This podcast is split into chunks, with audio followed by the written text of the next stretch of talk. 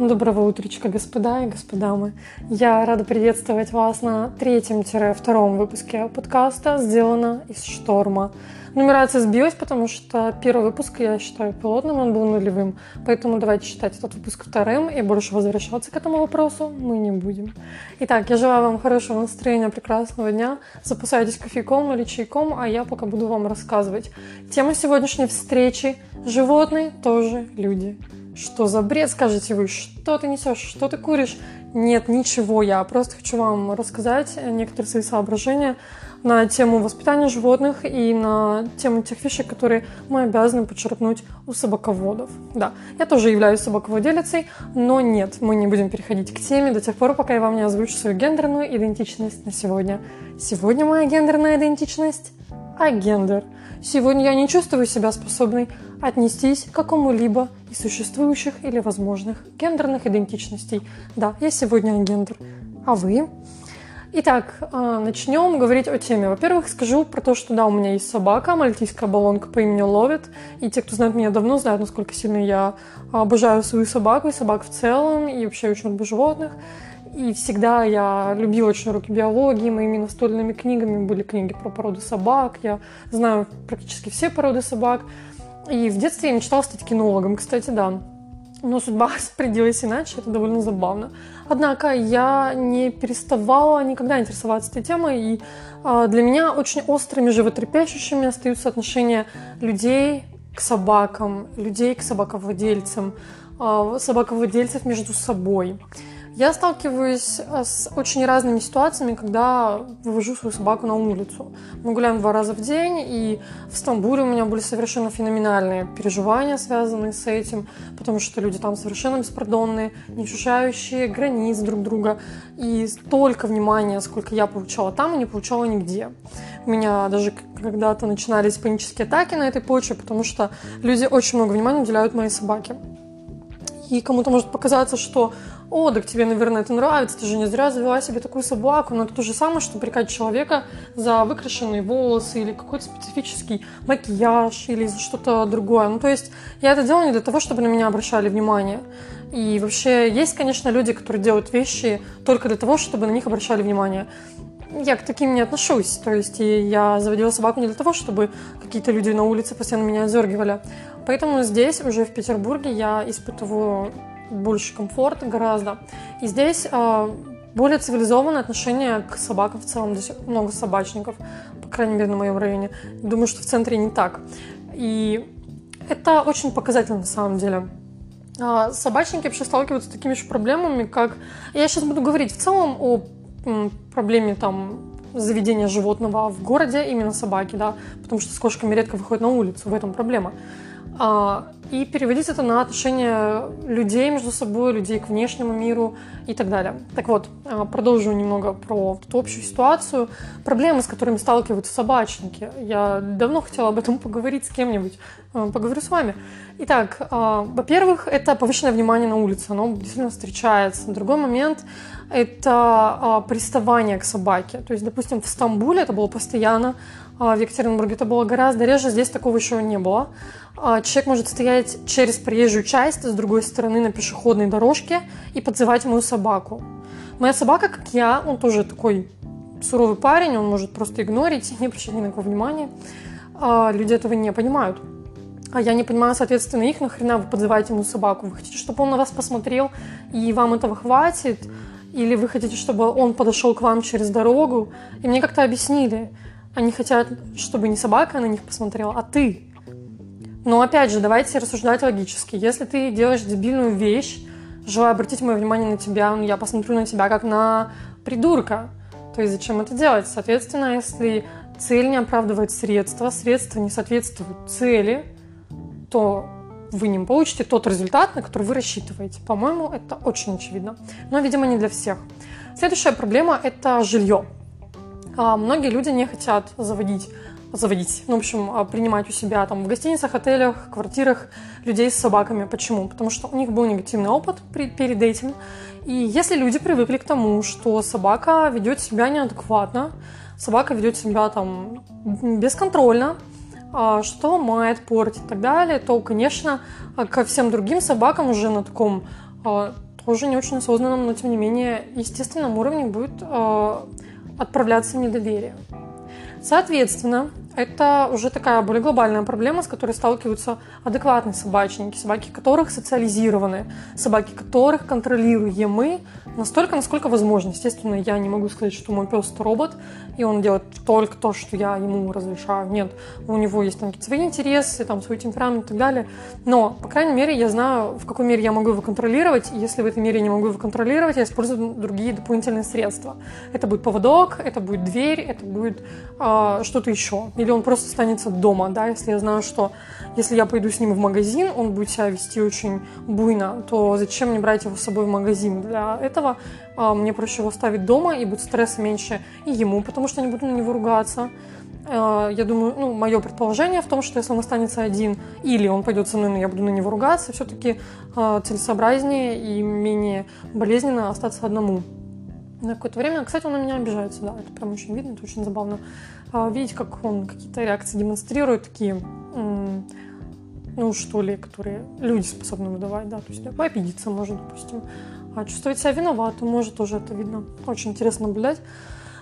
Следующие моменты, вот, с которыми также приходится сталкиваться, это другие собачники. А, на самом деле проблема не в собаках. А, у меня даже в какой-то момент выработался стереотип на некоторые породы, потому что я ни разу не встречала собак этих пород, ведущими себя адекватно и как-то умеренно.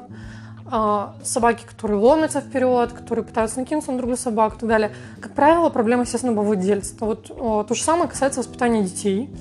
А, если ребенок ведет себя странно или там проблемно с точки зрения общества, да, а, социопатично, к примеру, то вопросы, конечно, в меньшей мере к ребенку, больше к среде, в которой он воспитывается и находится.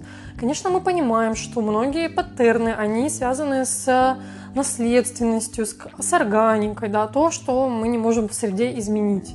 Предрасположенность, или какие-то расстройства, быть может, да, допустим, дефицит внимания может быть а, врожденной штукой, или а, еще всякие другие а, более страшные вещи.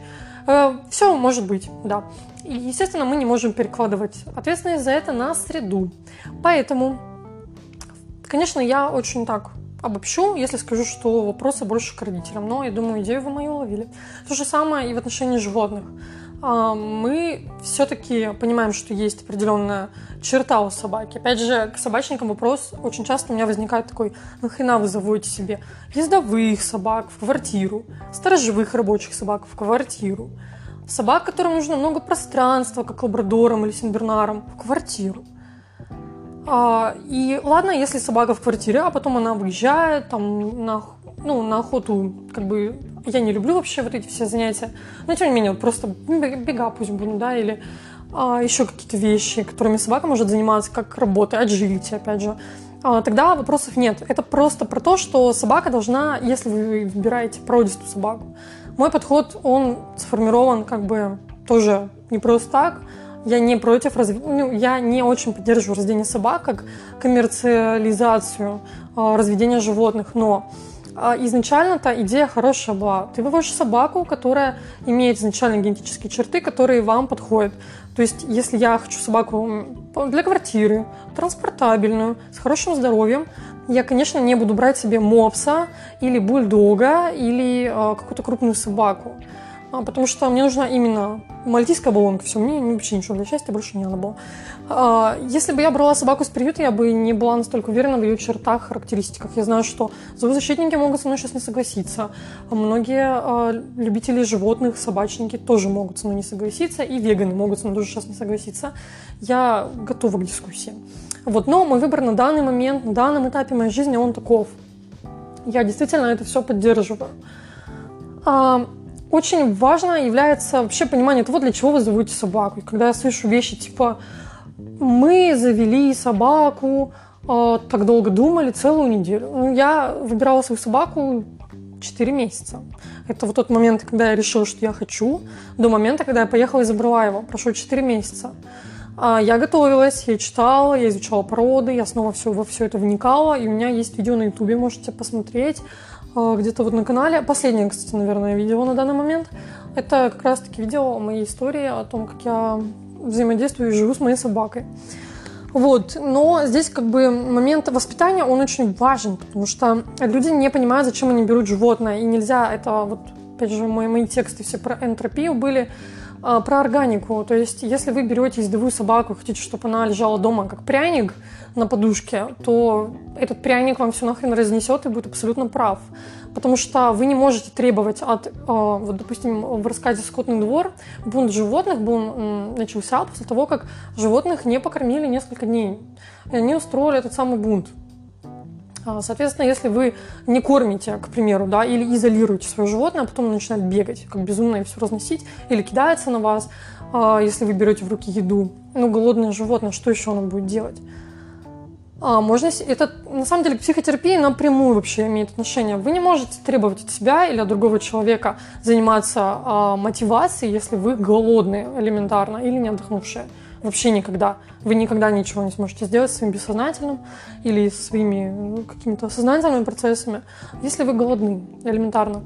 Вот второй уровень по маслу уже, ой, сейчас все концепции вам расскажу. А, это социальная составляющая должна быть комфортная. В общем, если у вас есть в доме собак или человек какой-нибудь, в общем, какое-нибудь животное, да, а, и есть проблемы в, в каком-то элементарном взаимопонимании, то будьте убеждены, что существо рядом с вами получает достаточно ресурсов, которые ему или ей или им необходимы. А, собака должна получать в меру своей своего размера в первую очередь, во-вторых, в меру своей какой-то природной предрасположенности, тот уровень активности, который нужен. Поэтому вот эти бесконечные хаски-приюты – это страшное дело. Абсолютно. Вот. А, это те вещи, которые я не пойму никогда. Это про осознанность. Мы должны быть осознанны не только в том плане, что чем же я буду заниматься, как же я буду выстраивать свою жизнь, но и в отношении того, что вокруг вас тоже куча живых существ, которые точно так же имеют право на а, нормальное счастливое существование. Вот такие сложные темы сегодня обсуждаем. А, я хочу акцентироваться на воспитании животных для того, чтобы перейти на тему, как это можно все применять во взаимодействии с другими людьми. Это очень интересно, очень многие люди это упускают, это очень крутая штука. Как мы работаем с собакой? Вот элементарно, вы берете собаку, первый год вашей совместной жизни, он самый важный. Нельзя дрессировать собаку только когда вам захотелось, у вас есть свободное время. Спойлер, у вас его не будет. Очень редко встречаю людей, которые, ой, я так хочу собаку, я готова выделять по три часа каждый день или там полтора часа в неделю одно занятие. Такие люди бывают редко. То есть в основном это просто, ну, кто-то вот тусуется рядом, типа, ну, комод купить или собаку завести, даже не знаю. Это не подружка, которая придет и уйдет. Это больше похоже на ребенка, который будет с вами до тех пор, пока ну, не захочет там куда-нибудь переехать. Этот ребенок не захочет от вас переехать, ну, я думаю, это очевидно. А, и очень важно за этот первый год дать этому ребенку, ну, я сейчас про собаку, ну, и ребенку, наверное, тоже, но там уже больше года это все занимает. Ну, в общем, я точки зрения собак, ну, все это можно применять и на во взаимодействии с людьми а, любого возраста практически. В общем, первый год совместной жизни, он самый важный, вы выстраиваете границы. И поскольку вы знаете то, чего не знает ваша собака, вы, ваша ответственность в том, чтобы ее социализировать. Еще один важный момент, который тоже переносится на детей.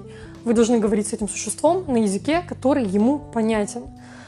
А, очень часто слышу очень веселые, смешные вещи где-нибудь в городе, в транспорте от клиентов, когда говорят, что я ему говорю, что я чувствую вину, или тебе что за это, не стыдно?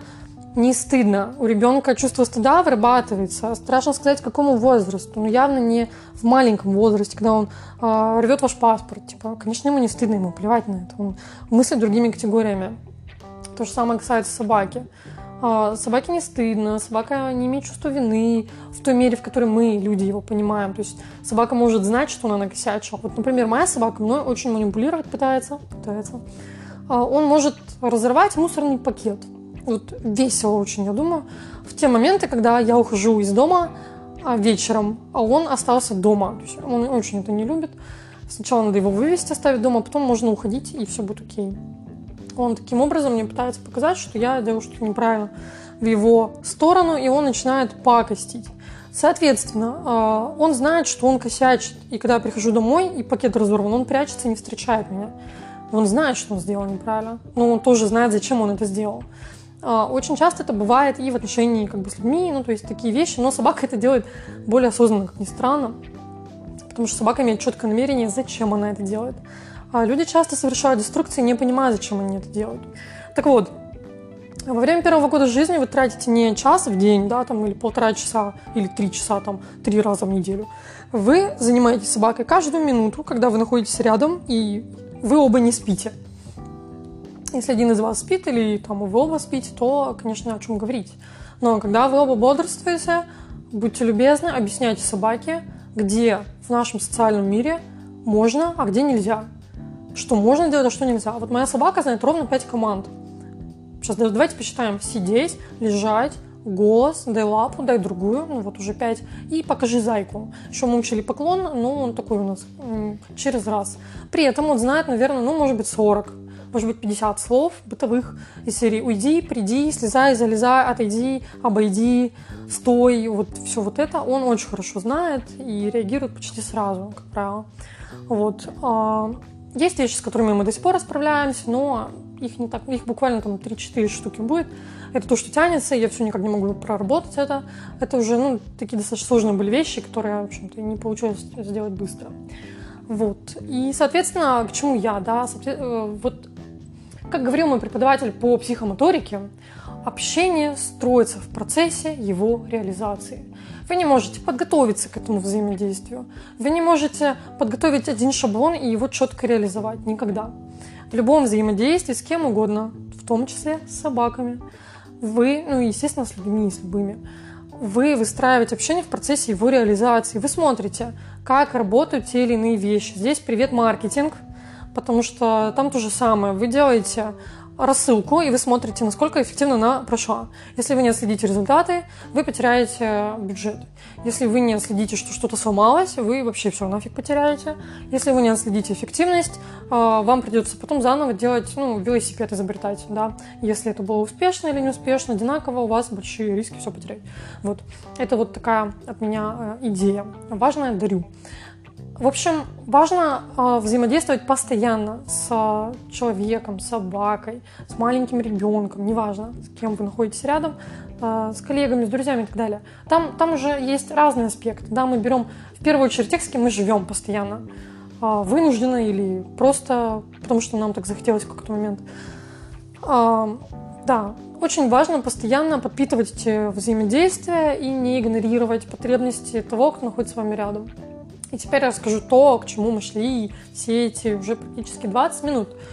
Я хочу рассказать о том, что обязательно нужно взять из общения человека и собаки в взаимодействие человек-человек. Это условные рефлексы. Это очень простая вещь, мы все ее проходим на биологии в школе. Привет всем моим учителям биологии сейчас и, ну, естественно, психфаку. Вот, условные рефлексы. Это же великолепная вещь. А нам Павлов, товарищ, рассказывал про них, и, в общем-то, все про них знают, но а, их важно применять. Сейчас рассказываю, как. Это очень просто, очень прикольно работает. Вот смотрите, вот есть у меня собака, да. Собака разорвала мусорный пакет. Что я делаю? Ругаю ее или игнорирую.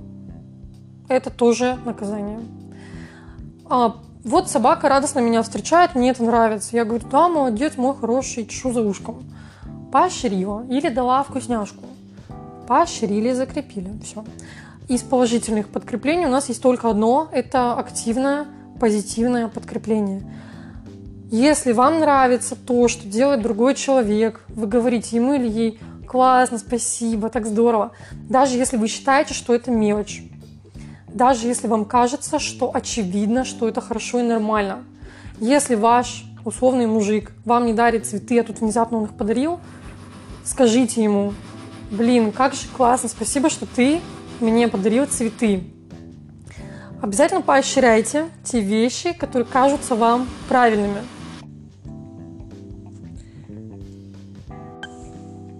В общем, фишка изначально состоит в том, чтобы э, поощрять именно физически очень явно и очень активно те вещи, которые вам кажутся правильными, которые вам нравятся и в то же самое время игнорировать, либо негативно поощрять. Это называется негативное подкрепление. А эти вещи, которые вам не нравятся. Очень важно быть кристально понятным. И это на самом деле классно работает. Вы можете даже выбрать какого-нибудь себе человека, и каждый раз, когда этот человек вам встречается, давать ему или ей его любимую конфету элементарно. И вы увидите, как через некоторое время человек будет уже без этой конфеты на вас позитивно и бодро очень активно реагировать. Вот. Это действительно все работает. Важно быть э, максимально понятными. Вот. Вообще у собачников еще есть такая фишка, называется э, воспитание без наказания. То есть исключительно на позитивном подкреплении. Отсутствие поощрения – это уже наказание. Но это все внедряется с самого детства. Вот я с этой методикой работать не стала, потому что она кажется сначала такой прекрасной, но в итоге она достаточно сложная в реализации. Поэтому элементарная вещь с одергиваниями или с повышением голоса, она работает, в принципе, ну, достаточно эффективно. Вот. Это то, что я хотела вам рассказать. Я очень надеюсь, что вы будете использовать эту фишку в своих а, любых взаимоотношениях, потому что это очень классно работает. Вот. Возвращаясь еще к теме, которую я озвучивать начала в начале по поводу взаимодействия людей и собачников между собой, а, вы никогда не знаете, с кем идет человек напротив вас. И отпускать собаку без поводка очень а, самонадеянно, потому что вы не знаете, какая собака идет на поводке у другого человека. То же самое можно говорить вообще, в принципе, про взаимодействие людей. То, что вы видите, не всегда соответствует тому, что есть на самом деле. Вот, моя собака выглядит как плюшевая игрушка, на самом деле. Он год назад начал кобелиться, и я перестала его э, подпускать к другим собакам, особенно крупным, потому что он начинает залупаться. Вот, зачем нам какие-то проблемы и травмы, если можно этого избегать. Но это было почти невозможно реализовывать в Стамбуле, потому что там люди совершенно чокнутые. А, я видела, наверное, одну или двух собак на поводках за все время вообще. Это страшно. Вот там еще была очень странная реакция животных, на самом деле. Дети от моей собаки шарахались, как от прокаженной. А, там у них вообще все религиозно, поэтому а, в многих домах нет собак, просто потому что собаки считаются грязными животными. И если вам интересно, почему в Турции больше кошек, а не собак, то это именно из-за того, что собак считается грязным животным. И нельзя молиться вместе в доме, где есть собака. Вот. Соответственно, чего ожидать от людей? А, ну, в общем, они привыкают к тому, что собаки как-то не очень хорошо принимаются, хотя у меня, правда, не было больших проблем с поиском машины. Из Алании в Стамбул, к примеру, мы ехали на машине и спокойно совершенно ехали вместе. Я не сидела в переноске, он сидел на руках. А, люди нормально реагируют. И в автобусе из Батуми тоже мне помогали, и собака ехала со мной рядом еще на сиденье, я покупала ему целое кресло. Да. А, вот.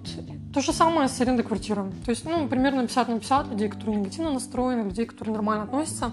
Вот на улицах в основном шарахаются, либо очень активно пытаются проявить внимание. Равнодушных мало. И это плохо на самом деле, потому что это истощает. А, вот. Это про осознанность все. То есть видите собачника, относитесь к нему с пониманием, потому что у человека могут быть проблемы с выходом на улицу в целом. А, вот поэтому, да, делюсь. В общем, я желаю вам прекрасного настроения, чудесной короткой рабочей недели, а, если вы работаете по пятидневке. Вот, а, будьте осознанными, будьте вдохновленными и будьте в контакте с собой, потому что очень важно понимать, кто я, что со мной происходит. Это безопаснее для вас самих и для окружающих людей, поэтому я вообще за то, чтобы строить осознанное общество в плане взаимодействия друг с другом и с окружающим миром. Все мы связаны, поэтому игнорировать нужды другого, значит, создавать для самих себя и для своих близких других людей а, негативную среду. Вот, поэтому я вообще за бережность, да. Так что а, рада, что вы были со мной. А, может быть, вам было полезно. Я очень надеюсь, что вам понравилось мою речь. Скоро выйду на связь снова. Делитесь своим мнением в комментариях, в соцсетях. Подписывайтесь на мои соцсети. Я не знаю, можно ли подписаться на сам подкаст. В общем, я публикую в любом случае в своем телеграме в основном. Поэтому э, жду вас, в том числе на своих консультациях по скайпу, да.